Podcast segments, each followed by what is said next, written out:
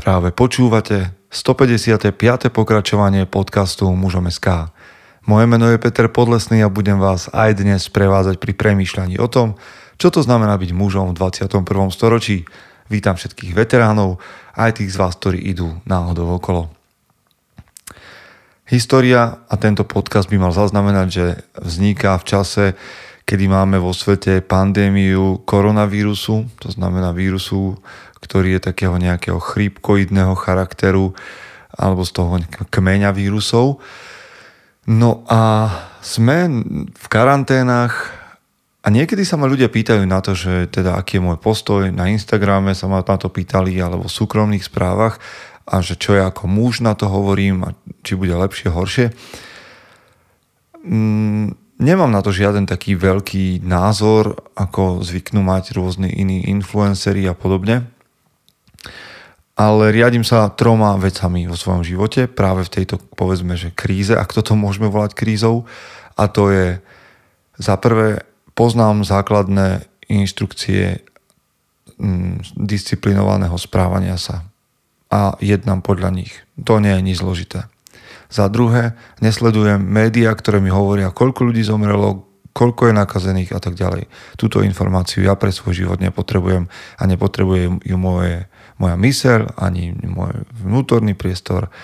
Mám okolo seba dosť ľudí, pre ktorých som dôležitý, aby som sa im venoval. A toto súvisí s treťou vecou. Muž v tejto úlohe takisto tvorí, zabezpečuje, vedie a chráni. A to je moja úloha tretia. Starať sa o to, ako mám zabezpečovať pokoj, ako mám chrániť tú integritu rodiny alebo toho môjho najbližšieho okolia a tak ďalej a tak ďalej. Takže skôr premyšľam týmto smerom.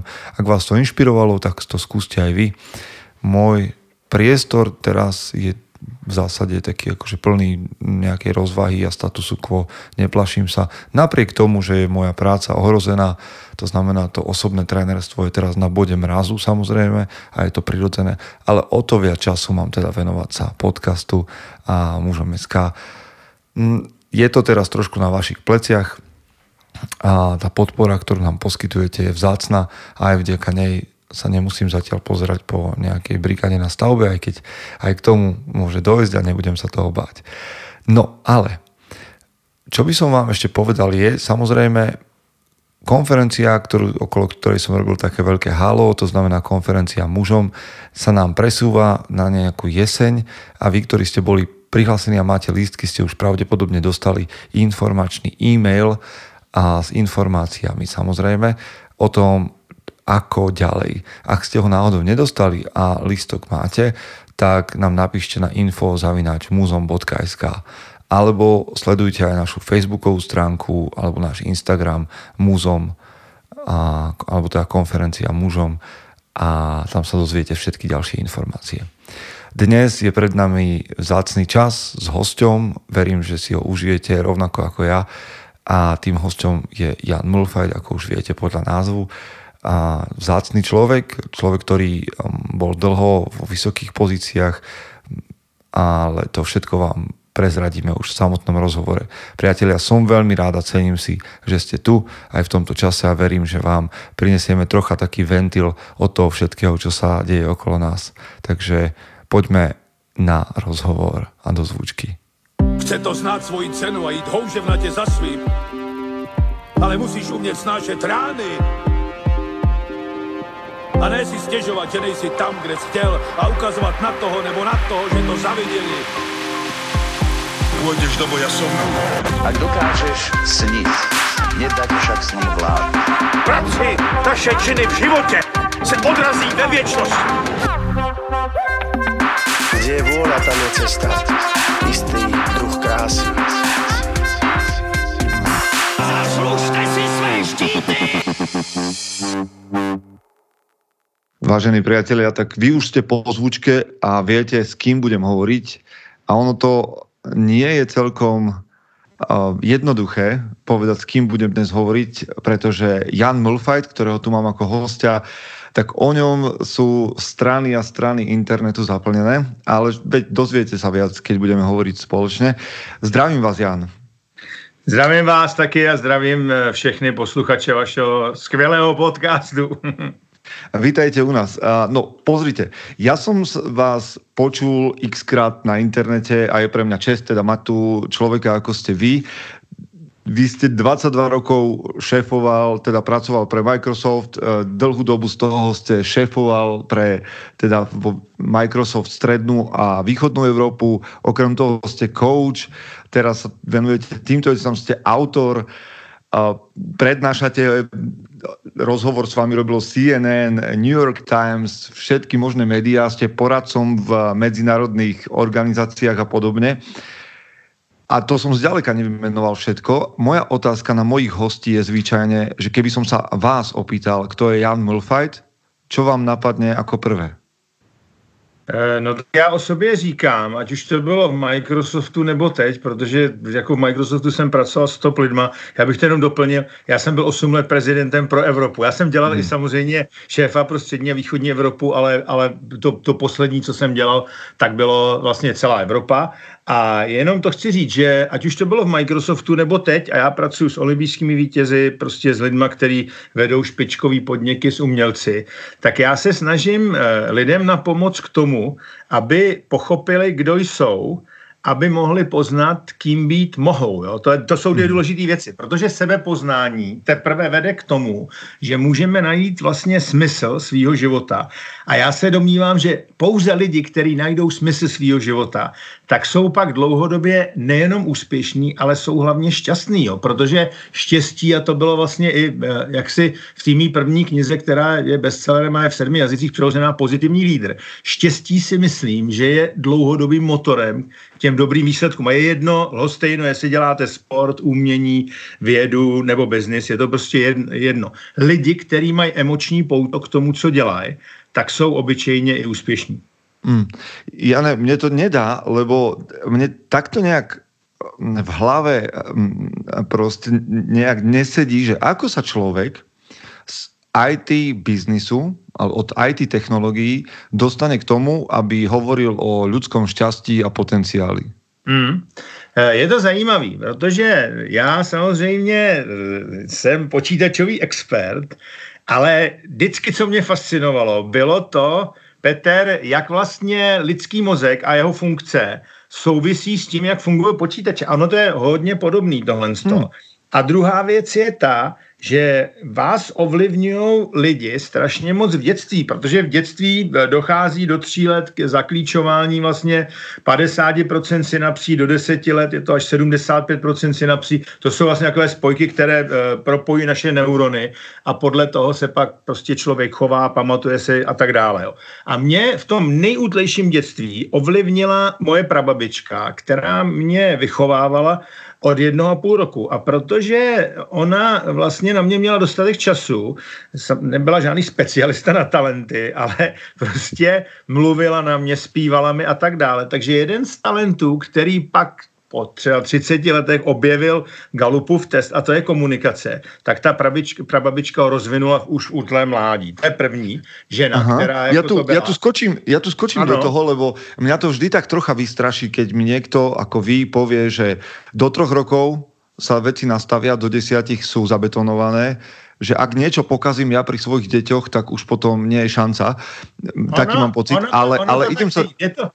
No, pardon. A chcem sa teda opýtať, že čo vaša babička urobila dobre, mm. že, že sa z vás stal riaditeľ pre Evropu. Jasně. Microsoft. Ono, ono to tak není, protože exist, že, by, že by to bylo do deseti let a pak už nic. Jo. Nicméně do těch deseti let je to stěžejní, pak se ty synapse samozřejmě propojí dál, ale už ne tak rychlým tempem. Ono totiž existuje něco, čemu se říká neuroplasticita. Jinými slovy, že ty synapse se dají přeskládat podle toho, jak já přemýšlím, v jakým jsem prostředí, s kým se stýkám a tak dále.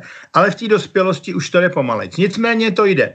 Dobrým příkladem neuroplasticity je to, když se podíváte na Rogera Federera, jak se stekal v 15 letech, házel raketou, kopal do sítě a jak člověk je to dnes, jak na tom zapracoval, na té mentální odolnosti, aby se nevstekal, protože ten stek a ty strachy a ten vlastně stres nám bere energii při jakýkoliv činnosti. Jo. Takže ono to tak není, ale skutečně to dětství je velmi, velmi významný a důležitý. Hmm. Můj přítel, americký eh, epigenetik Bruce Lipton, který mimochodem byl v pořadu Adely Banášový, naší společní kamarádky, eh, asi před rokem, byl na návštěvě hmm. Bratislavě a v Praze, tak on říká ve svém díle Biology of Belief, biologie víry, že až 70% programů, který do 6 let nahrávají rodiče dětem do hlavy, tak jsou pro ně škodliví. Jo, jako. oh, wow. A teďka samozřejmě ono se to nějak vyvíjí, ale my často podléháme tomu, jak jsme byli vychovávaní my, různýma omezeníma, tohle můžeš, tohle nemůžeš a tak dále, tak to tlouc do hlavy e, těm dětem. Jo. Mě třeba můj přítel, psychiatr, světoznámý Cyril Hešel, vždycky říkal, dávej si pozor na to, jak vlastně jednáš se svojí dcerou. Ty si tu laťku nasadil tak vysoko, že vlastně bude těžký se s tím srovnávat. A skutečně já jsem to nechal tomu úplně volnou cestu. Ona je právník, takže má úplně jinou disciplínu. Já bych právo nikdy nechtěl dělat, ona by nechtěla nikdy dělat biznis. A tak si myslím, že to je v pořádku. Jo. Protože já bohužel se setkávám hodně často s tím, že dítě přijde domů, řekne, mě baví biologie, chtěl bych být lékař. A rodiče řeknou, lékaři jsou špatně placený v Čechách nebo na Slovensku, to je stejný, budeš právník, jo? A jako může se stát, že to bude fungovat, ale asi to fungovat nebude, protože když to dítě má vlohy na biologii a baví, táhne je to, má tam to emoční pouto e, být lékařem, tak to asi vlastně ten právník fungovat nebude. A často tyhle ty rozhodnutí děláme za naše děti a to není dobrý, protože je to jejich život. Každý dítě vlastně je originál a každý dítě má svý vlastní talenty a tak bychom s nima měli zacházet. A ako to bolo, ako to bolo u vás, keď ste vyrastal? Mali ste to detstvo, kedy vám dovolili hobby, aké ste chceli, alebo ste boli riadení veľmi tvrdo priamo? Tam, Aké bolo detstvo bylo, Jana Mulfajta? Ano, tam, tam bylo několik zajímavých věcí, jo, protože my jsme byli vychovávaní vlastně tak, že já mám sestru ještě, která je neurolog, tak jsme byli vychovávaní tak vlastně žádný omezení. Můžeš dělat cokoliv si představíš, což bylo v pořádku, jo. Takže mm-hmm. o tam tuť je takový to, co já vždycky říkám, myš na měsíc, když netrefíš, skončíš pořád mezi hvězdama, nedělat si ty omezení. To co, to, co ale úplně dobrý nebylo, bylo to, že maminka, která byla učitelka, tak jediný výsledek, který přijímala, byla jednička. Jakmile bylo jedna minus to už bylo jako špatně a dvojka totální prohra. Takže okay. tohle se pak jako prolnulo eh, do toho života, takový ten tlak na ten výkon, jo, to je další věc. A potom to, to, co zcela změnilo můj život, já jsem ve 12 letech začal hrát profesionálně tenis a i když jsem nevystoupal na ty nejvyšší vlastně příčky, já jsem o dva roky mladší než Ivan Lendl, který samozřejmě toho dosáhl daleko víc prostě, tak ten tenis mě dal strašně moc té mentální odolnosti, vytrvalosti do života, disciplíny a tak dále, který jsem pak využil dál v tom biznesu. Uh, ja som vás prvýkrát počul hovoriť v jednom, na jednom evente, ktorý sa volá Fuck Up Nights. a tam, tam ste, ale aj na iných miestach ste veľmi otvorene hovorili o tom uh, svojom biznisovom živote a o tom, aké to je namáhavé riadiť um, veľkú spoločnosť a také množstvo ľudí. Dokonca kde si ste spomínali, že keď ste sa prvýkrát stretli s Billom Gatesom, tak ste sa pokladali za obyčajného chlapa z Čiech, ktorý mal pôžičku na byt a, a Bill Gates bol On niekde úplne inde. dolarů, presne tak. Takže aké to, bolo, aké to bolo to prvé stretnutie a kedy ste si uvedomili, že teraz sa ide do veľkých vecí? Já, já jako nemám absolutně žádný strach z jakýkoliv autority. Já jsem třeba jako byl u prince Charlesa s Tony Blairem jsem něco dělal s malým obratou, samozřejmě s Billem Gatesem dlouhou dobu. Takže hmm. to mě pomáhá tohle. A já třeba to, co se snažím zase předat těm sportovcům, Eh, oni se strašně ostýchají často, já už jsem přece jenom starší a tak dále, tak jim všem říkám, když mě nebudete tykat, tak vás nebudu koučovat prostě, jo, jako, na, já takhle tvrdě neříkám, ale to mezi řádky, a je to, není to důvod nějaký, že by prostě jsem si hrál na nějakého jako obrovského prostě toho kamaráda nebo něco takového, ale jim to umožní to, že ztratí trošičku strach z těch autorit, jo. Protože vy v momentě, celý je to o tom, že v momentě, kdy se přestanete bát těch autorit a těch situací, oni jsou úplně stejní lidi jako my, jo. Akorát hmm. prostě řadě lidí se z toho roztřesou kolena. Eh, řeknu jednu věc. Já mezi jinými mám nejlepšího českého střelce a jedno z nejlepších vlastně hráčů teďka v Bundeslize, Patrika Šika, českého hráče. Jo. A ten hrál loni za AS Řím, dali za něj miliardu korun a hrál první zápas s Ronaldem. Říkám, jaký to bylo? A on říká, hele, Ronaldo stojí v tom tunelu a kouká do jednoho místa jak Terminátor a stojí prostě rovně vypnutý a to. Já říkám, no, protože on ten zápas vyhrává v té hlavě, ještě než se ten zápas začne hrát, to už říkal Cuncu, velký vojevůdce. Jakákoliv bitva se vyhrává v hlavě a pak se jde bojovat teprve. A já říkám, Páťo, ty, s touhle, mm-hmm. přesně, ty s touhle informací můžeš udělat dvě věci. Buď se z něj poděláš a řekneš si, nikdy nebudu tak dobrý jako Ronaldo, anebo si řekneš, je mi 33, eh, je mi 23, pardon, a už hraju s Ronaldem. Jo. A to samozřejmě, tohle je důležité si uvědomit, protože jako eh, ty, ty, ty autority jsou lidi jako každý jiný, protože vy, když si neumíte představit, že s těma lidma někdy budete pracovat, tak s nimi nikdy pracovat nebudete. Jako tak to je. Takže tohle mě hodně pomohlo pomohlo. A to druhé, co mě pomohlo, já jsem se vždycky snažil proniknout do myšlení těch lidí. Já jsem třeba, jako, to, to jsem byl ještě prostě nějaký marketingový specialista. Já jednou jsem toho Billa Gatese někde potkal, ale snažil jsem se naposlouchat videa a všechno, o čem on mluví, jak přemýšlí a tak dále. A to mě samozřejmě pomohlo, protože jsem se naučil hodně, ale naučil jsem hodně obecně a naučil jsem se ale hodně i o tom člověku, jo, jak on prostě přemýšlí a tak. Jako. A e, takže o tom to je a tohle to doporučuji všem lidem, co chtějí v životě něco dokázat prostě. A je úplně jedno, z jaký jste, já tomu říkám myšlení první ligy, jo. Když myslíte, že patříte do první ligy, tak v ní hrajete, občas padnete do té druhé ligy, ale to myšlení první ligy vás vrátí do té první ligy. Pokud se pasujete do divize, skončíte v okresním přeboru. Takhle to bohužel mhm. funguje, jo, vlastně. Mhm. Jo, takže prostě je, je potřeba si dávat vysoký, eh, vysoký cíle. A není, není to o tom, kdo co študoval. Já jsem vyrůstal na vesnici, málem mě vyhodili z ČVUT, tam jsem dělal děkanát, jako dneska učím na všech vysokých školách, když si dovedete představit Harvard, Stanford, jo, prostě INSEAD a tak dále. O tom to není. Je to o tom, co si ta lidská mysl dovede představit a jaký kus vlastně, jaký krajíc si ukrojíte. Prostě to je celý. No a tak dnes, dnes pôsobíte veľmi upratane a to nie je len o tom, ale na, ešte nad vo vášho koučujete ostatných ľudí a posúvate ich vo výkonoch, ale predsa len ten svet biznisu je, je tvrdý a vy celkom otvorene hovoríte aj o tom, že ste vyhorel Vtedy ano. to ešte nebolo tak, že by ste vedel všetky tie postupy, ktoré poznáte dnes, alebo no ako tak, sa to stalo? Samozřejmě, já říkám, Peter, že blázinec byl v mé kariéře stejně důležitý jako Bill Gates, to jsem si tam doplnil. To byl takový bootcamp. Vlastně blázinec byl tři měsíce, šest měsíců byla ta deprese. Co jsem se o tom, já jsem se o tom mozku naučil strašně moc. Vlastně, když vítězíte, a my jsme byli s tím mým týmem, to když jsem dělal tu středně východní Evropu, čtyřikrát nejlepší na světě, když ta firma byla největší na burze. Nikdo to v té mm. firmě nedokázal uh, doposa, před náma ani po nás vlastně do, doposavať se to nepodařilo nikomu zopakovat. Jo. Takže to, to jsem poznal, jak vlastně ten mozek funguje, když jste absolutně nahoře. Ale pak eh, jsem to poznal, když vlastně máte těžkou depresi a ta, to, co jsem prožil já, tak vlastně Cyril Hešel o tom říká, že jsou v podstatě dva lidi, kteří měli tak těžkou depresi, já a herec Miloš Kopecký a že jsem se dva měsíce pohyboval na rozmezí života a smrti. Jo. A vlastně eh, ono vám to poznání jako z toho je ohromný, protože vy si všimnete, jak mozek funguje, když máte pořád strach, když jste vlastně v panice dlouhou dobu a tak dále. Jo.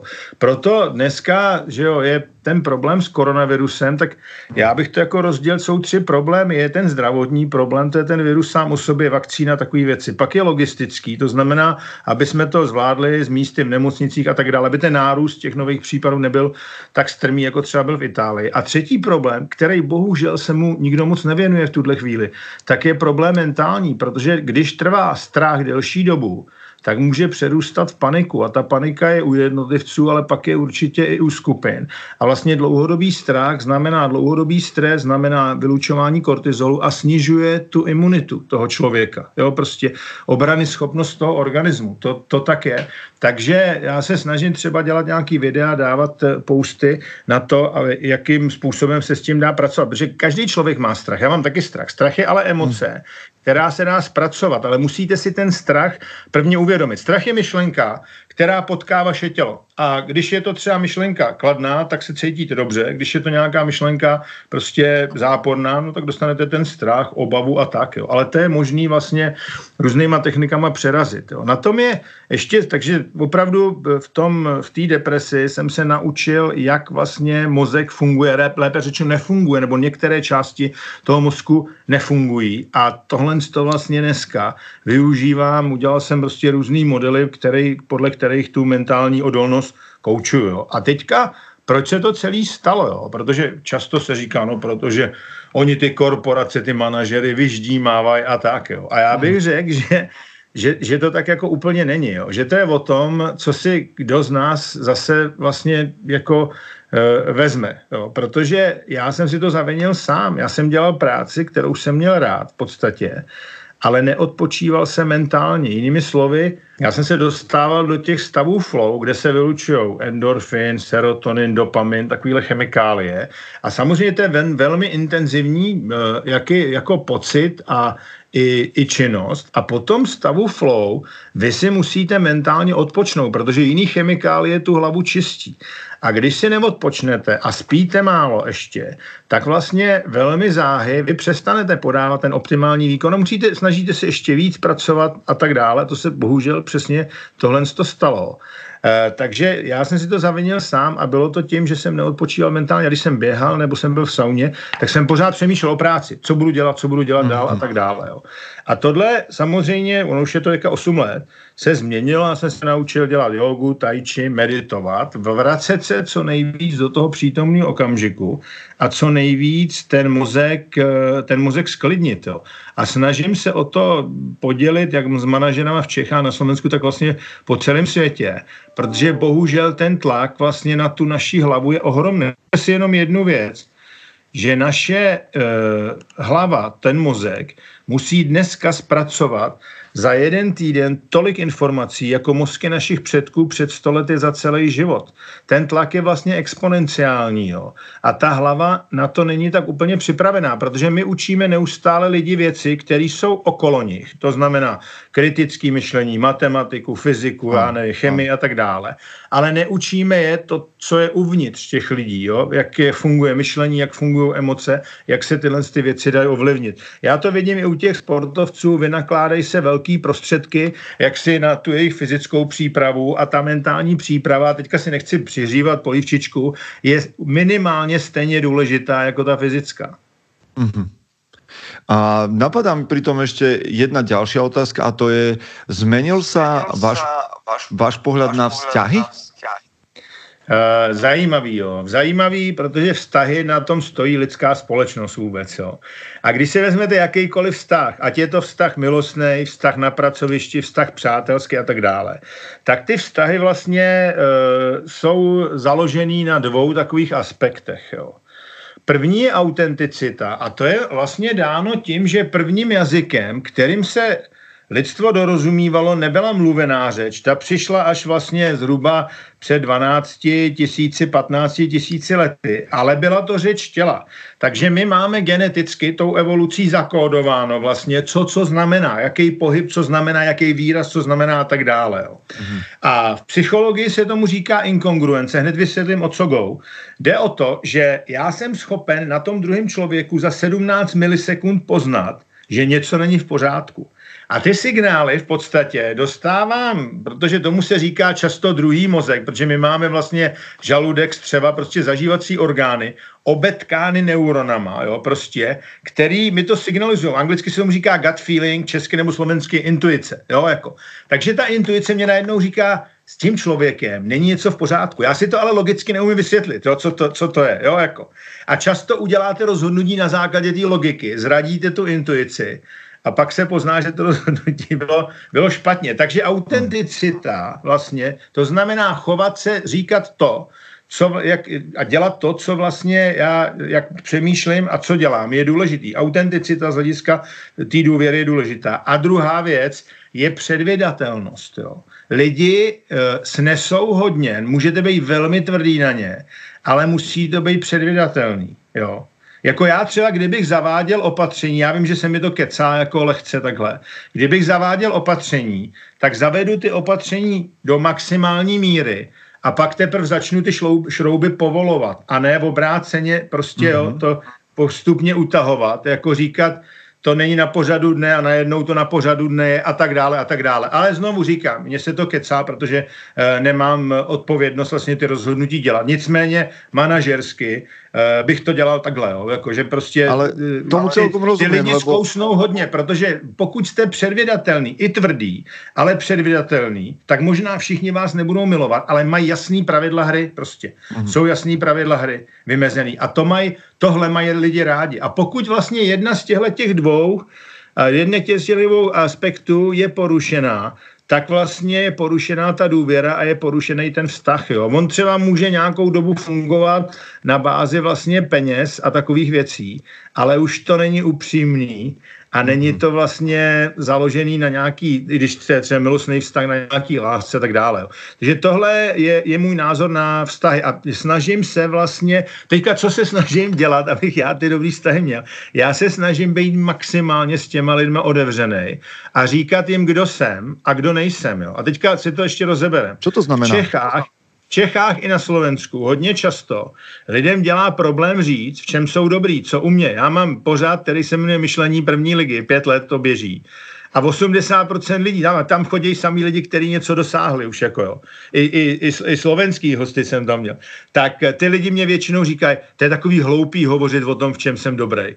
Pro mě to není absolutně hloupý. Jo. Protože já říkám, jaký jsem. Jo. A teďka, jaký, jaký nejsem, je o tom, co mě naopak nejde. Takže třeba, já když jsem přišel k nějakému novému týmu, tak jsem říkal, já jsem strateg, jsem vizionář, umím dobře komunikovat, ale nejsem úplně ten analytik na ty detaily. Já to můžu dělat, ale bere mi to energie strašně moc. Mm. Jo? Mhm. Jako, čísla to bylo něco jiného, ale prostě vyplňování nějakých prostě eh, hlášení a tak, to, to, to nejsem já. A druhá věc, já jsem empatický, ale to je taková empatie k lidem, který už znám delší dobu, jo, prostě, jo. Taková ta vztahová, když ten vztah už je hluboký, tak pak jsem empatický k těm. Já mám třeba kamaráda, s kterým jsem studoval, vlastně je, je na Kypru a pořád se navštěvujeme a tak dále, jo. Jako, takže to je ale něco jiného, než ta, ta, než ta širší empatie. Takže vždycky jsem se snažil k sobě mít člověka, který by mě byl doplňkový ke mně, komplementární, eh, větší analytický, víc na detaily a větší vrba než já. Tohle to si hmm. myslím, že je, eh, tohle je eh, jako důležitý, když se má chovat člověk autenticky, jo? Být,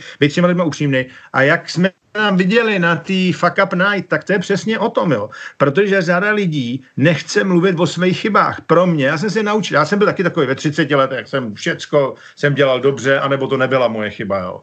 Ale pak postupně, eh, jak vlastně člověk moudří, jo, řekněme, tak vlastně si řeknete, teď ty chyby, to je prostě zdroj moudrosti, zdroj ponaučení a tak dále. A je dobrý je sdílet minimálně s tím svým týmem. A ono je to takový osvobozující, jo? když prostě, jo, tak oni vám, za vás pak nemá za co eh, nikdo chytit. Takže to je vlastně další věc k té upřímnosti. A teďka ta předvydatelnost je opravdu o tom mít jasný pravidla hry. Já jako nesnáším, když někdo mění něco, něco řekne, slíbí a pak to prostě šestkrát změní, jo, tak to hmm. prostě hmm. si myslím, že je další věc, která tu důvěru jednoho ve, ve druhej jako porušuje. Jo.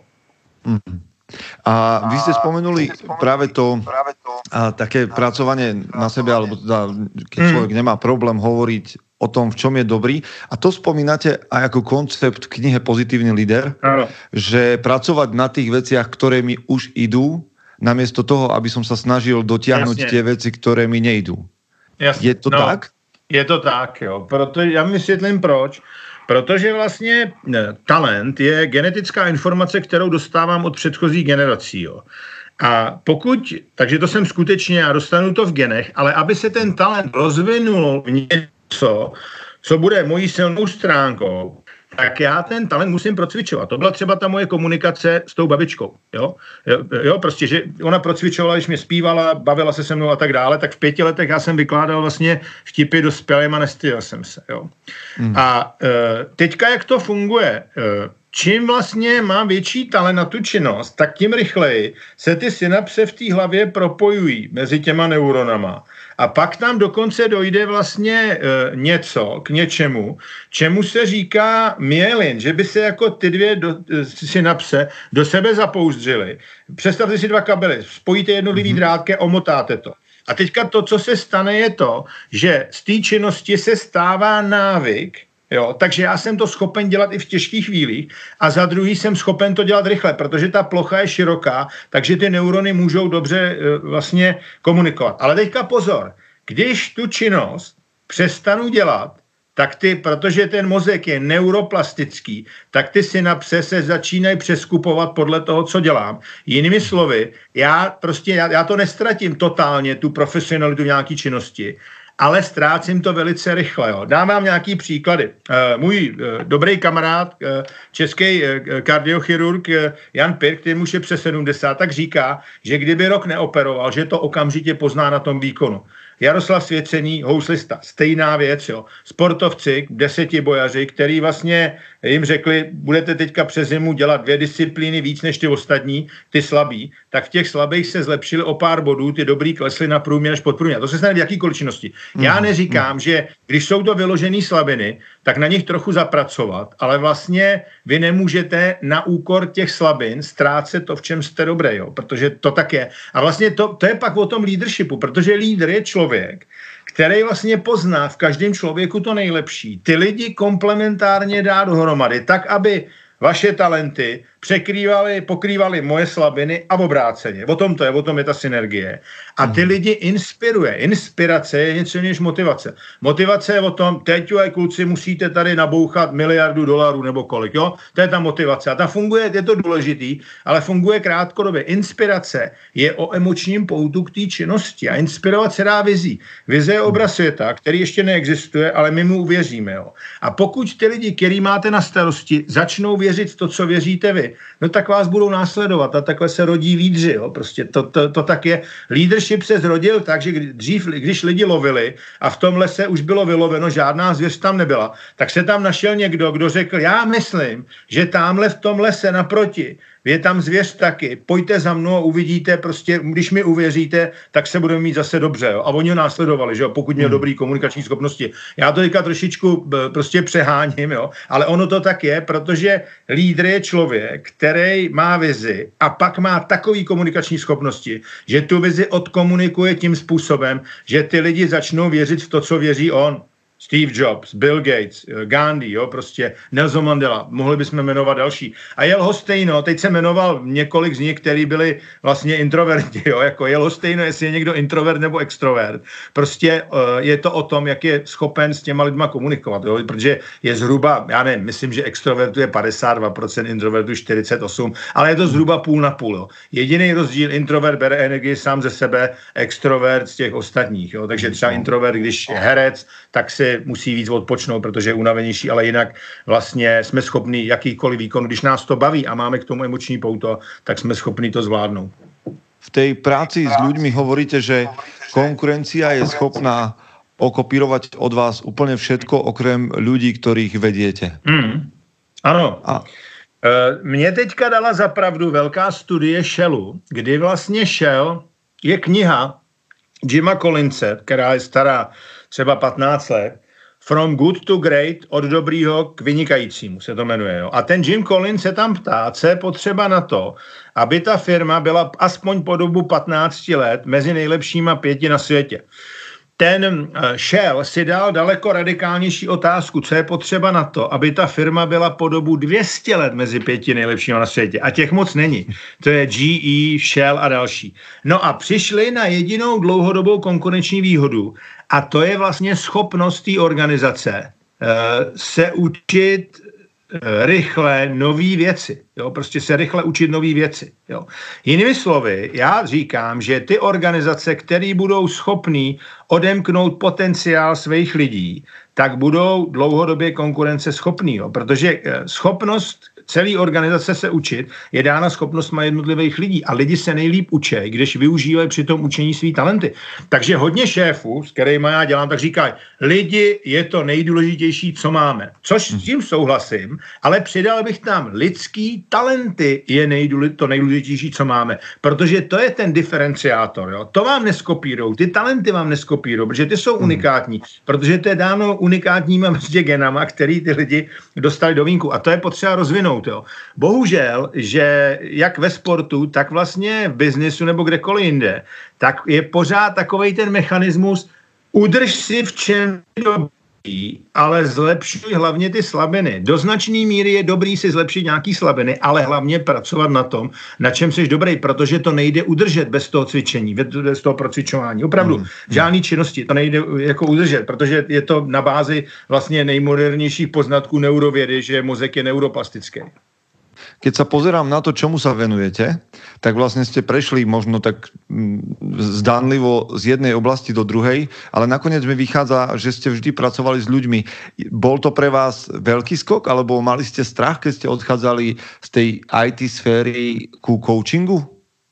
Uh, Pede, takhle, já uh, tím, že vy, vy totiž, když si sáhnete na totální dno, hmm. tak do značné míry ztrácíte svoje ego. Jo, to tak je, protože když se, já jsem vlastně se pohyboval na hranici života a smrti dva měsíce a vlastně, eh, co je ego?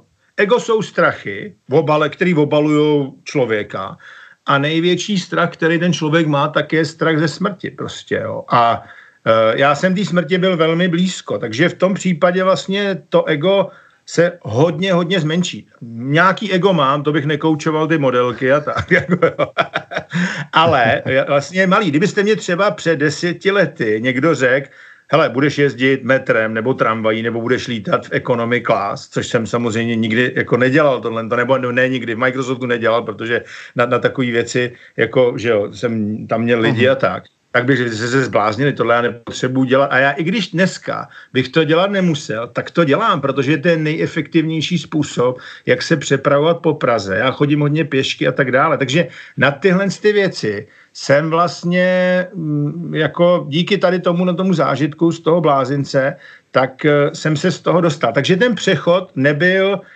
až tak těžké. Já jsem ale, já jsem takový jako trošku dobrodruh v tom. Já jsem jako zvídavý člověk a furt, furt se snažím vlastně atakovat svoji zónu komfortu. Pořád se učit, mě už bude za chvíli 60, pořád se učit nové věci. A já vezmu YouTube třeba a najdu si tam někoho, jo. na mentální odolnost to byl třeba Mark Divin, který eh, dlouhou dobu vlastně to byl eh, plukovník americký námořní pěchoty, který hmm. dneska má firmu a trénuje to a tak dále. A vždycky si někoho takového vlastně vyberu na nějakou disciplínu a nechám se prostě od něj ochytřit, jo, jako.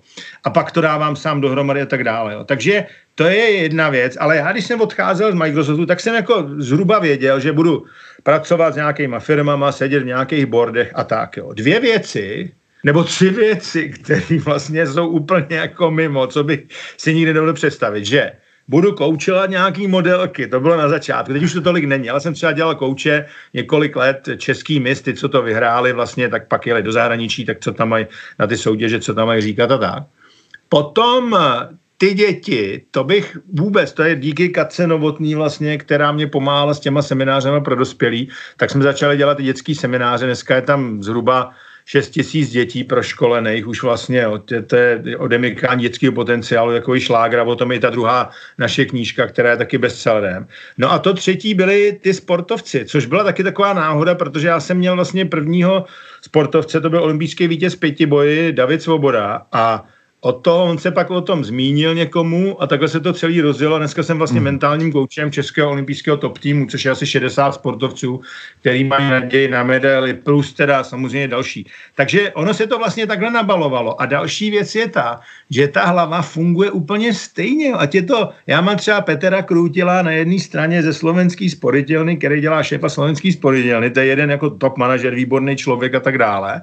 Ale mám na druhé straně třeba uh, toho Eh, zrovna jsem s ním včera hovořil, eh, Patrika Šika, což je zase vlastně fotbalista, jo, eh, nebo u umělců je to vlastně stejný, jo, protože ta hlava, ten stres, ty strachy jsou stejný u všech profesí. Jo, a to je stejný, akorát třeba tomu flow, kdy ten člověk podává ten optimální výkon, kdy to je těžký, ale na druhou stranu využívá ten talent, tak třeba ve sportu se tomu říká, že jsou v zóně, umělci tomu říkají umělecké vytržení, jo. Teď jsem zrovna uh, pracoval s jednou, s jednou sochařkou, jo. Uh, obecně se tomu říká flow, ale v biznisu, ve vědě a tak, ale je to vlastně stejná věc. Takže mě pak zajímá, já vlastně jakoby zabrousím do jednotlivých boxů a mě pak jako baví ty boxy propojovat, jo. A snažím se to vysvětlovat lidem tak, aby to prostě pochopili. Protože třeba u těch sportovců, jako já musím být schopen vysvětlit, jak funguje amygdala, jak vlastně fungují emoce, i člověku, který má základní vzdělání. Jo. Fotbalista třeba některý, který se ani neudělal střední školu, tak Milfaj musí být schopen tohle to prostě vysvětlit. Jinak mm. neplním jako svůj úkol. Vy ste spomenul uh, Marka Divina. Uh, ja som čítal jeho knihu Unbeatable Mind. Unbeatable Mind, jasne, neporaziteľná A mysl, vy no. používate podobný pojem o neporaziteľnej mysli. To je to, čo budujete u svojich klientov? Přesně, no, jako já jsem samozřejmě, mm, e, my máme seminář, který se jmenuje Neporazitelná mysl a pak připravu ještě knihu, která se bude jmenovat, pracovní název je Iron Mind, železná mysl vlastně, jo, hmm.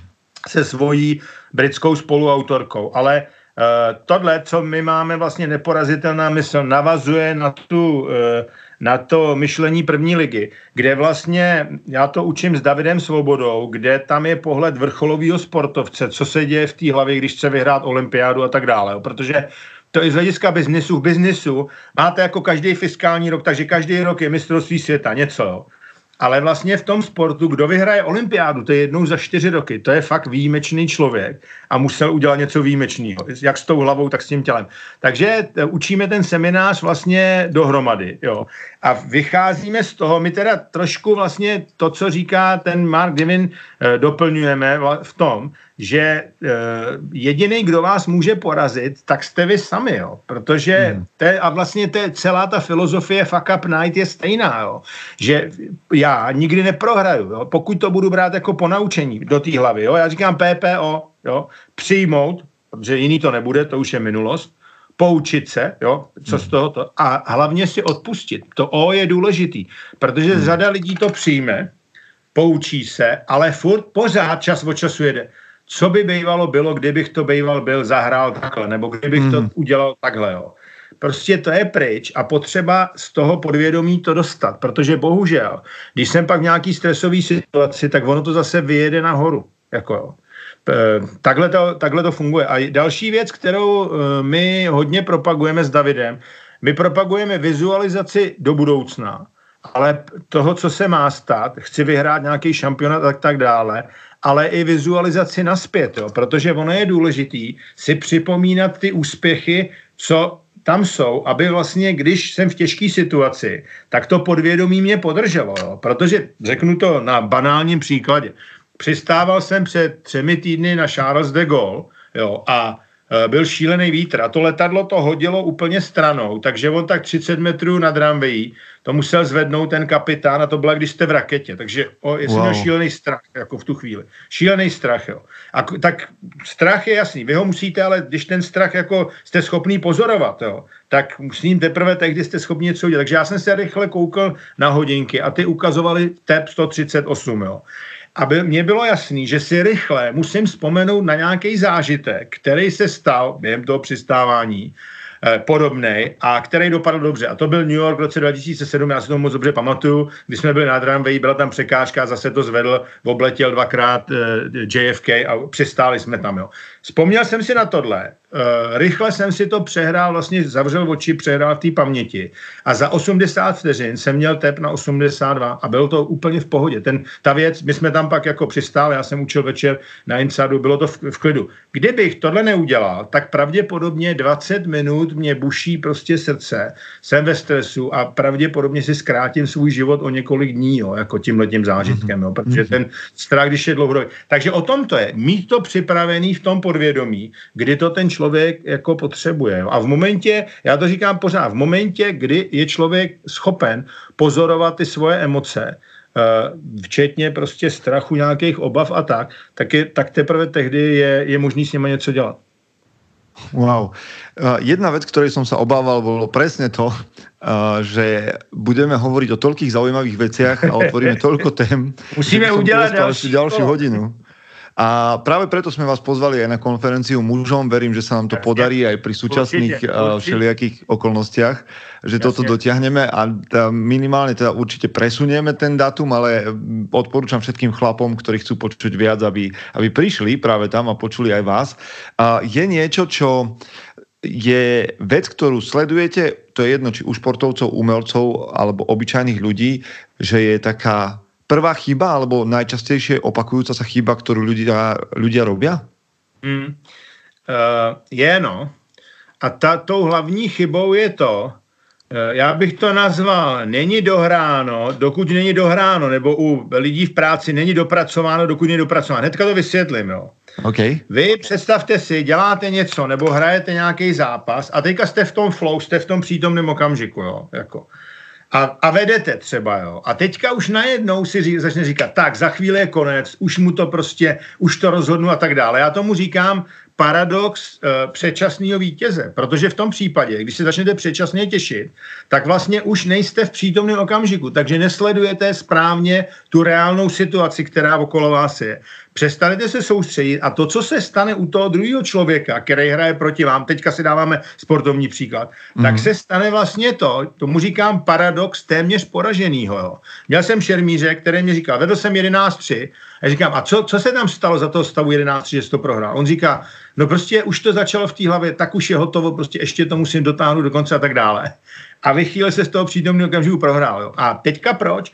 Protože ten paradox předčasného vítěze žene vlastně tu hlavu do budoucna a vy se nesoustředíte. Takhle schodil, eh, David Svoboda byl vlastně kousek od olympijského vítězství v Pekingu a schodil ho kůň, na čtyři vteřiny se přestal soustředit.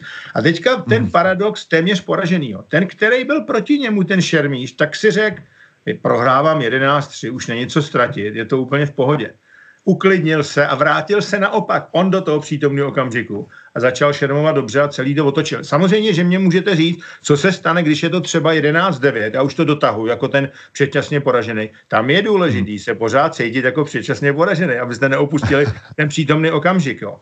A to stejný je Představte si, že prezentujete, a teď to je super, ty šéfové vám tam tleskají, smějou se a tak dále.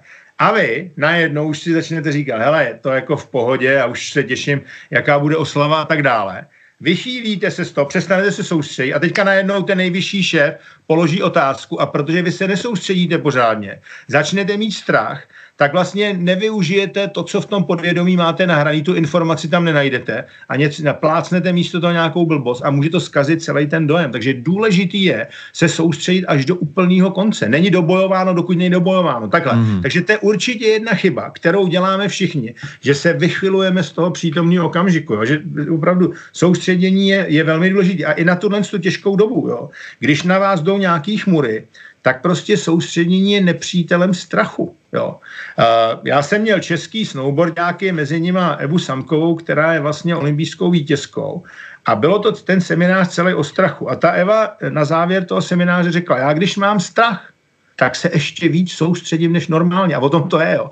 Že vy, když se soustředíte, tak jste v přítomném okamžiku. A teďka, na co je dobrý se soustředit? Je dobrý se soustředit na věci, které mám rád dělat věci, i když, když teďka jsou hodně lidi doma, s lidma, který mám rád, jo, prostě mm. poslouchat třeba nějaký videa e, na YouTube a tak. A vlastně poslouchat míň, jako ono stačí ten update jednou za 6 hodin, co se děje, že jo, jako to mm. na nás chrlej vlastně ze, e, ze všech stran, jo, prostě. A věřím, že se to překoná, ale e, tahle krize je zdravotní, je logistická, ale může být i vlastně krize mentálního zdraví a to mentální zdraví je propojený s tím tělem, protože ta somatika je jasná. Mně ty potíže, které jsem měl psychický, nezačaly v hlavě, ale začaly v břiše a v zádech, protože prostě, jo, ten kortizol způsobuje hmm. to, že jako špatně trávíte, volejvá záda a tak dále a pak teprve to bude v té hlavě. Takže tak.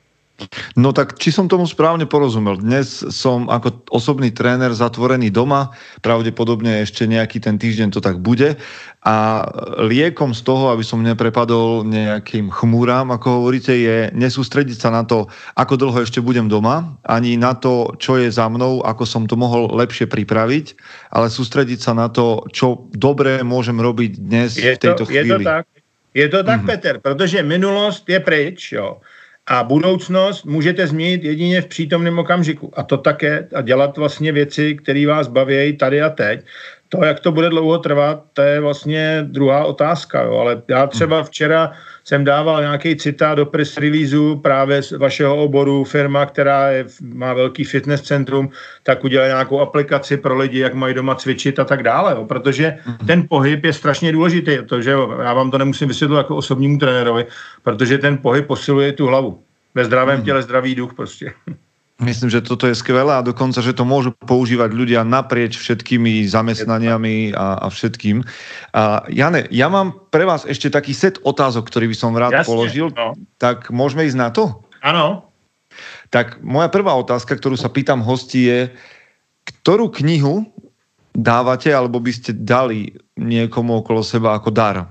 Čo je také podľa vás užitočné a vašim najčastejším darom pre ostatných? Uh, Těch knih je víc, ale kdybych si měl teďka vybrat, protože on ten profesor nedávno zemřel, tak eh, Clay Christensen, který učil na Harvardu a napsal knihy eh, třeba Innovators Dilemma, do Dilema inovátora, tak napsal krásnou knihu, která se jmenuje O smyslu lidského života, která se jmenuje Jak změříte svůj život.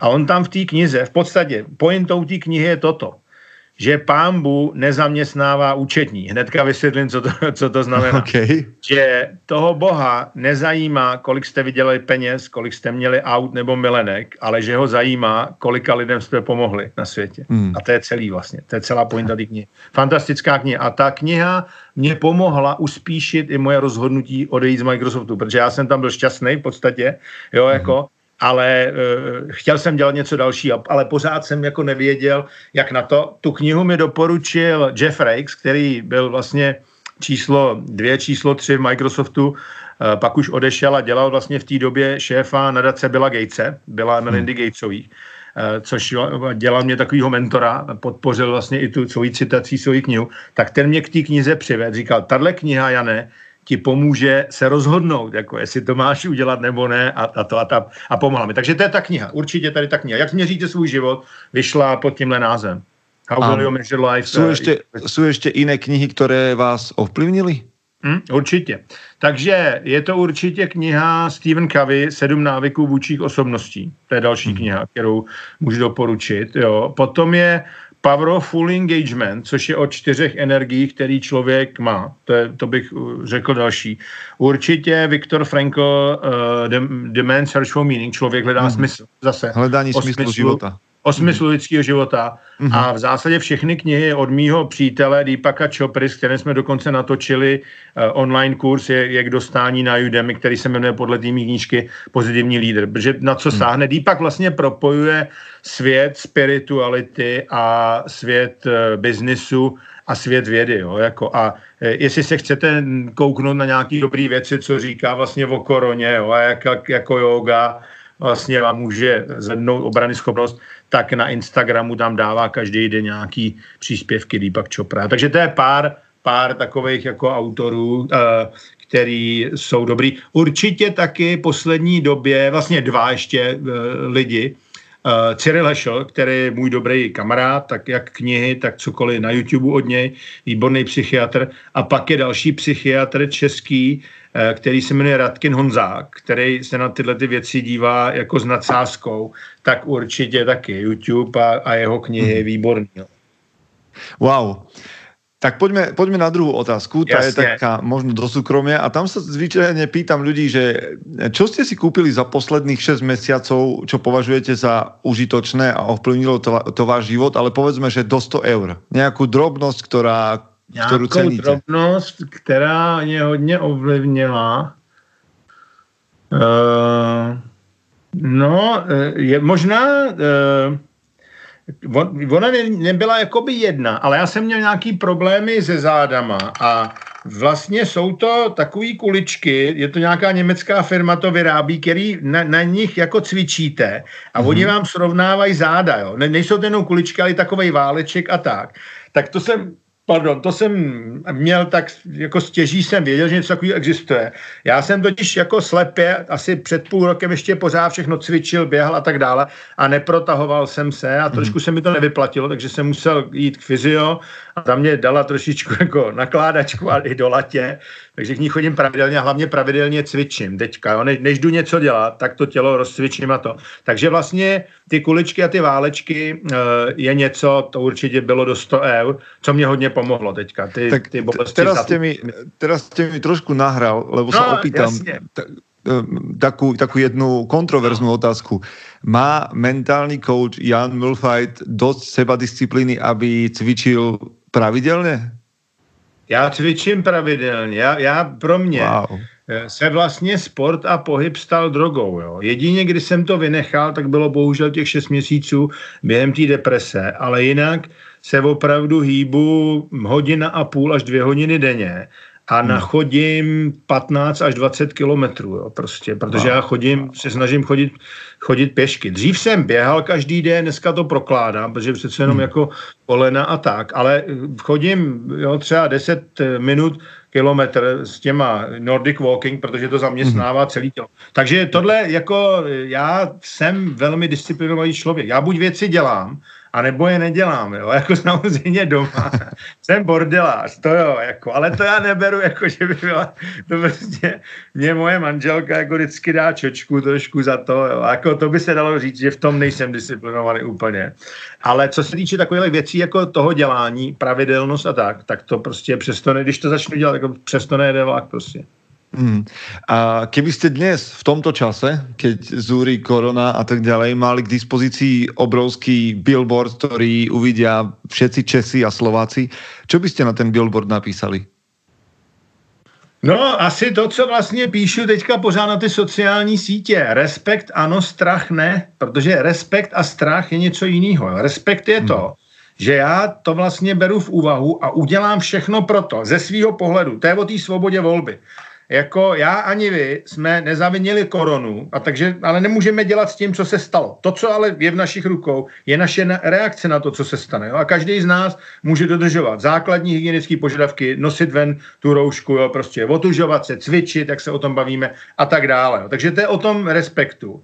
A teďka strach ne, je o tom, že v momentě, kdy se ten strach rozjede, tak může opravdu výst až k panice, k vykupování obchodu, k tomu, jo, že prostě eh, jo, lidi se začnou prostě čím dál tím víc bát a přestanou se chovat logicky a přestanou se chovat k sobě slušně, protože my jsme asi od druhé světové války v takovéhle situaci nebyli. Já si domnívám, že ta situace je zvládnutá, zvládnutelná, jako, že eh, to je vidět i vlastně v těch azijských zemích, eh, jo.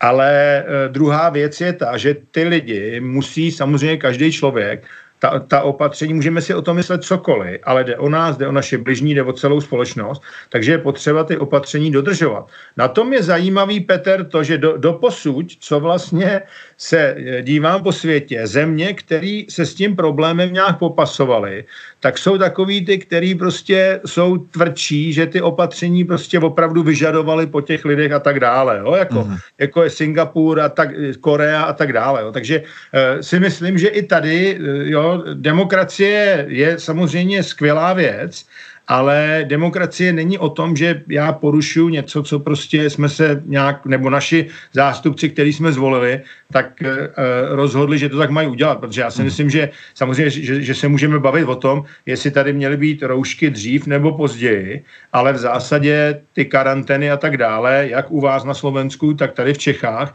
tak eh, prostě je to správná věc. Vadí nám hmm. to, doufejme, že to bude co nejkratší, prostě, ale jako je nutný to dodržet aby vlastně ten nástup eh, nebyl tak eh, rychle, jo? protože mm. kdo je, kdo je zdravý, tak by měl zůstat zdravý. Jako, jo? A řekli jsme si, že otužování tyhle ty věci a neměl by dostat ani, jako samozřejmě se to může stát, ale i když onemocním běžnou anginu nebo běžnou chřipkou, tak vlastně beru kapacity nějakým doktorům, tak to otužování a dodržování těch základních hygienických potřeb je strašně důležitý. Ten, kdo onemocněl, a říkám, přeju všem, ať se rychle z toho dostanou, tak vlastně e, musíme udělat všechno pro to, aby se uzdravili ty lidi, dát jim tu lékařskou péči, ale neměli by vlastně to dál šířit, jo? ani ty, co jsou v té karanténě a tak. Jo, aby jsme se chovali odpovědně, ať už jsme tady nebo tady, jo? protože tak to je, jsme vlastně lidi a jde o, e, o jednu věc, jo? prostě Myslím, o to, aby e, jsme to co nejvíc překonali. Nejdřív. Myslím, že je veľmi dobré, ak nám prekážajú všetky tie veci, ktoré sa dejú okolo nás, lebo to znamená, že si na nich nechceme zvyknúť. O to viac by sme mali pracovať na tom, aby to tu netrvalo dlho a, a nejakým spôsobom byť disciplinovaný. Myslím, že ak nám to vadí, tak s tým treba niečo robiť a treba sa postarať o to, aby to tu nebolo. A úspešní ľudia investujú. Úspešní ľudia investujú. Čo je vaša taká dlhodobá investícia, ktorú si najviac ceníte? No tak eh, já samozřejmě investuju to, co jsem, ty peníze, co jsem viděl, tak investuju, jsem poměrně konzervativní investor, jo. Teďka se vlastně ty burzy otřásají, ale opět, když si chcete udržet duševní zdraví, tak nemá smysl to sledovat z krátkodobého vlastně pohledu. Ale to, kde teda opravdu si myslím, že investuji jak svůj čas, tak vlastně peníze je kvalitní vzdělání, jo, kvalitní webináře, online věci a takový a, a do knih. Jo.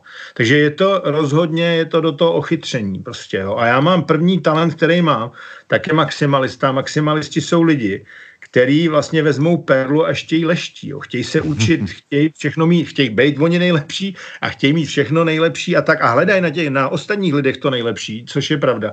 Takže fakt já jako prostě až chorobně si vezmu něco a až chorobně prostě začnu třeba otužování bylo, tak to je Wim Hof, jasně, nej, světová mm. jednička, Holandian, to asi známe, že jo, prostě ano. otužování a dech, jako jo a najdu toho člověka, pak se o něm prostě všechno naučím, udělám si nějaký online kurz, někdy tam i jedu a tak, jo. Takhle to bylo Mark Divin a, a další, jo. Třeba mentální vlastně uh, odolnost jsem dodělal i kurz teďka nedávno čtyřměsíční u FC Barcelona, jako jo, ty, co vlastně učej eh, Messiho a další, tady, tady ty, tak u, u těch, jo. Takže takhle to je, tak pro mě je to fakt to vzdělání, jo, že pro mě jako ta, ta touha poznávat je, je ohromná pořád, jako nezmenšuje se s věkem. A má Jan Mulfajt aj niečo také podivné, nad čím vaša manželka krúti hlavou, že teda tomu nerozumie, ale vy to v skutočnosti milujete? Lebo môžete pôsobiť takým dojmom, že robíte len veci, ktoré sú efektívne, ktoré sú disciplinované. Je niečo také, nad čím manželka hovorí, že tak to, tomu nerozumiem a vás to stále baví? No tak to jsou sociální sítě, protože manželka říká, že, že v tom jedou mladí nebo děti a že já už jsem na to starý. Já si myslím, že jsem jeden z nejstarších uživatelů Instagramu v České republice nebo takhle.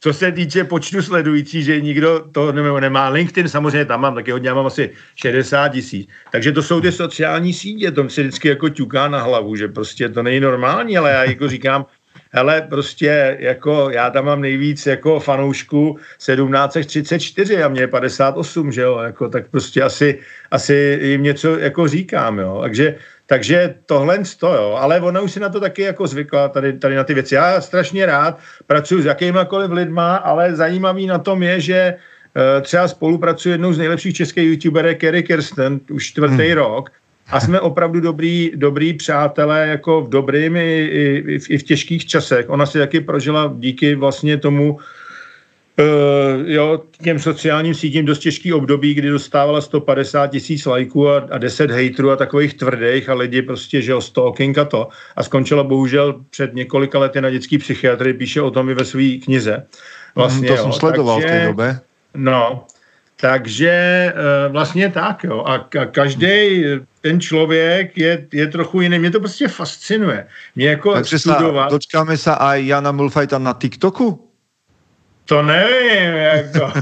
já, jsem, já jsem přemýšlel, jsem na tom, jinak mám kanál vlastně na YouTube, který teďka budu pravidelně obsluhovat, že tam je spousta videí různých, který ale tam dávali nějaký lidi, co mě někdy natočili, ale eh, teďka tam budu pravidelně dávat i svoje vlastní videa A uh, Jirka Král, což je jeden jako z nejvíc sledovaný, on už to teďka teda nedělá, ale uh, tak prohlásil, že vlastně kategorie 55 plus je na YouTube v podstatě neobsazená, takže tu obsadím já a bude se jmenovat děda YouTuber. Prostě to já, jako, a, ne, legraci, ale na YouTube chci říct to, to je určený jako všem lidem na YouTube, když umí člověk anglicky, tak dneska tam je tak 80% toho, co lidstvo ví v podstatě. Jo. Ty lidi opravdu, lidi še, rádi šerují ty, ty ostatní vlastně věci. Jo. Takže na to nepotřebujete žádný jako velký peníze, eh, jo, prostě, nebo respektive žádný peníze akorát za ten internet a můžete se vzdělávat o těch nejlepších. Samozřejmě řada těch videí je už přeložená, nebo jsou tam titulkovače, ale když to máte hnedka z první, tak je to lepší. Mm-hmm. A keď ste spomenuli tých, že 17 e, ročných, ktorí vás tiež sledujú, lebo tak tam je veľa mladých ľudí, ktorí sa pýtajú, že kde a ako nájsť úspech, ale aj vnútornú nejakú pohodu, tak by som sa vás opýtal takú špeciálnu otázku. Keby ste mali povedať mladému človeku, 17-18 ročnému, ktorú radu by mal ignorovať, čo by to bolo? Teďka jsem tomu nerozuměl. Jakou řadu no, mě měli? A, no, mladí ľudia dostávajú veľmi veľa uh, rád od, od hoci jo, Já radu, já myslel jako řad, ne, radu. Aha, aha, už, tak, tak už to radu, máme. Radu, už jsme... ne, ne, jo, já myslel hmm. jako řad, uh, no, kterou radu by měl ignorovat, hmm. uh, Určitě vy to nemáte na Slovensku a tady v Čechách je přísloví sedávej panenko v koutě, budeš-li hodná, najdou tě. Takový to buď v klidu, prostě nikde moc nevystrkuj jako růžky a všechno bude v pohodě. To je nejhorší věc, jako prostě, jo. Jako naopak, jde o to, prostě, jde o to myšlení té první ligy. Já si vzpomínám, když jsem přišel do Microsoftu, tak jsem vlastně měl platovou třídu 57, sekretářky měly 55, ale od prvního vlastně meetingu, takového toho velkého, jsem si sedal buď do první nebo do druhé řady, mezi ty šéfy, jo, jako. A i když jsem tam nepatřil fyzicky, a za pár let, to, ale já jsem, se, já jsem věřil, že tam patří mentálně v tu chvíli. A za pár let vlastně už tam byla jmenovka i s mým jménem. Jo, jako. A to tak je, to prostě je takhle ze vším. Jo. A ty lidi, takže sedejte do prvních řád, jo, cokoliv ta první řada pro vás znamená, jo, protože hmm. tak to je. Jako. Tam sedějí ty nejlepší lidi. Jo, prostě. Já si pamatuju, když jsem začal učit na těch vysokých školách, jako, tak eh, před deseti lety azijský studenti, Čína, Větnam, Indie a tak dále, seděli v poslední řadě, všichni si psali. Před pěti se posunuli někde do prostředka. Zase všichni si psali, občas se někdo zeptá. Dneska sedí v prvních dvou řadách, jako ptají se ty nejchytřejší otázky, pořád si píšou a jsou prostě na nich je vidět, že prostě mají odvahu se zeptat a ptají se chytrý otázky a tak dále. A o tom, hmm. o tom to je. Jo. A to si musí každý člověk tohleto uvědomit, že globální konektivita znamená globální konkurenci a tahle ta mladá generace si bude konkurovat o práci globálně. Jo. A opravdu ty studenti v té Ázii, já to vidím na INSEADu, když jsem jezdí studovat na Imperial College v Londýně, tak mají úplně jiný tah na branku. Jo, prostě. To tak je. Jo. Takže hmm. tohle to, jo, jako ne sedávej panenko v koutě, ale naopak prostě dát o sobě vědět, jo.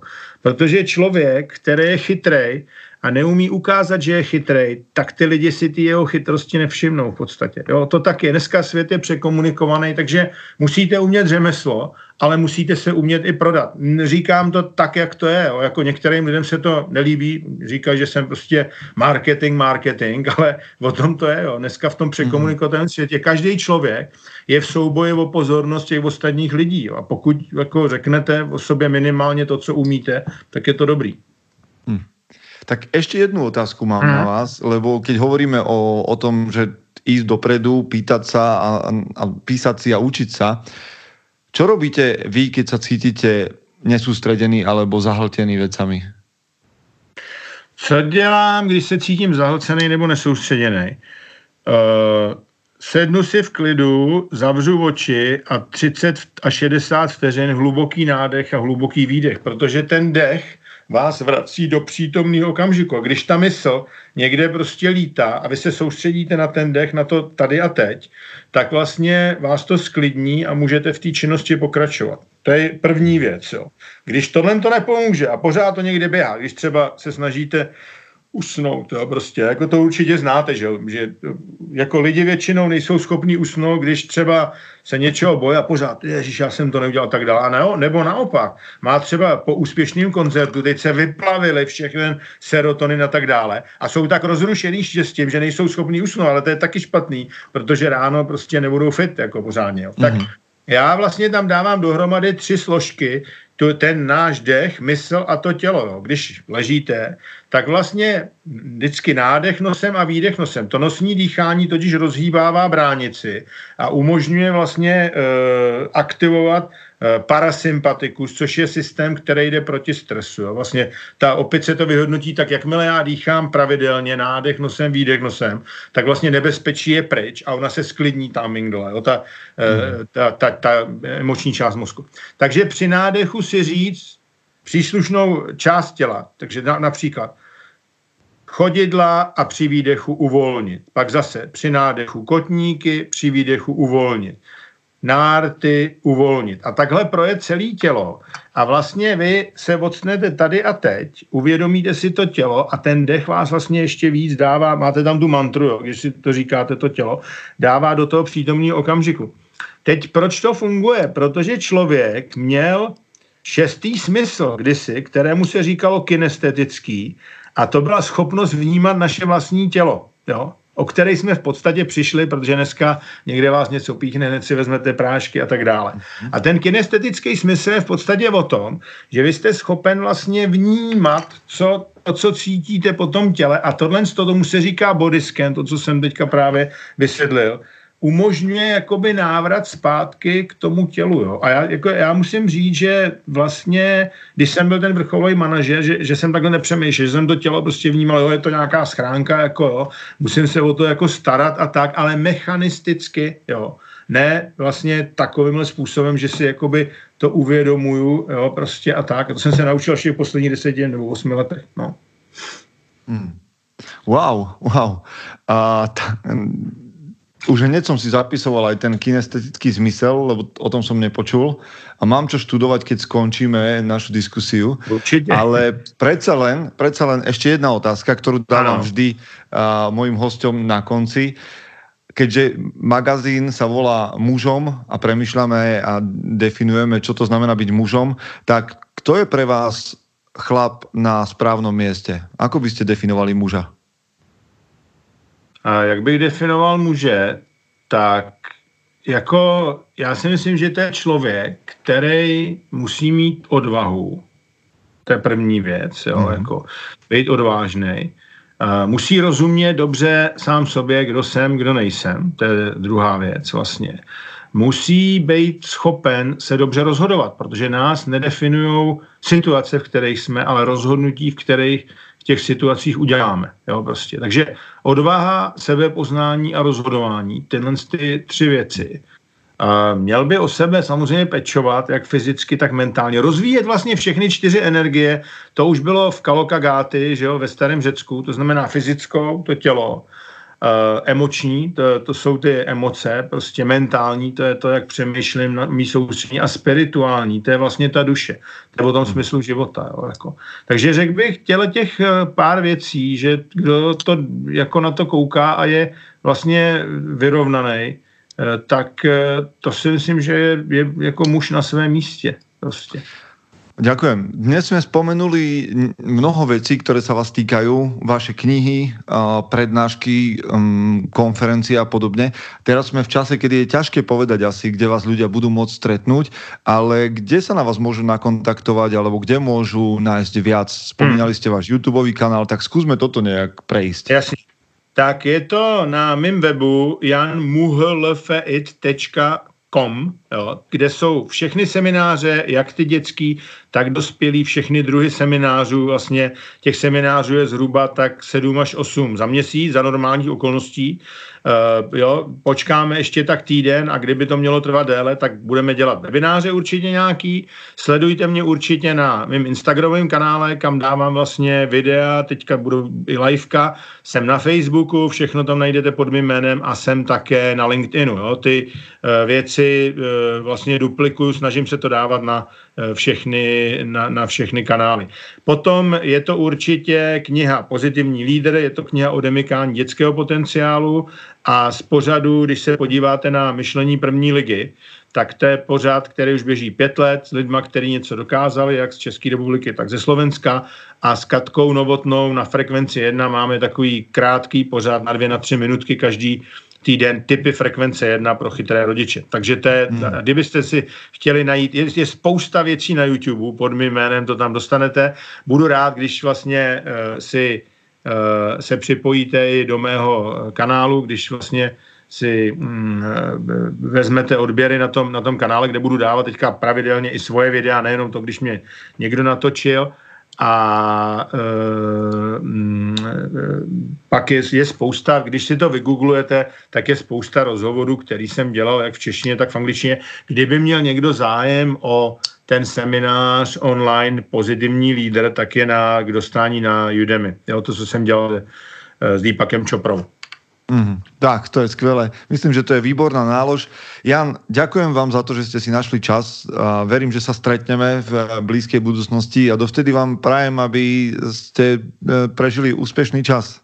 E, Peter, díky moc za pozvání a těším se na konferenci na podzim, těším se na všechny, kteří tam budou účinkovat, na e, diváky a samozřejmě na naši společnou kamarádku Adelu Banášovou. Tak, Prajeme aj vám, posluchači, príjemný deň a ako vám hovorím, buďte tou najlepšou verziou seba samého. Tak jo, díky, naschle. Chce to znát svoji cenu a jít houževnatě za svým. Ale musíš umět snášet rány. A ne si stěžovat, že nejsi tam, kde jsi chtěl a ukazovat na toho nebo na toho, že to zaviděli. Pôjdeš do boja som. Ak dokážeš sniť, nedať však s ním vlád. Práci taše činy v životě se odrazí ve věčnosti. Kde je vůra, tam je cesta.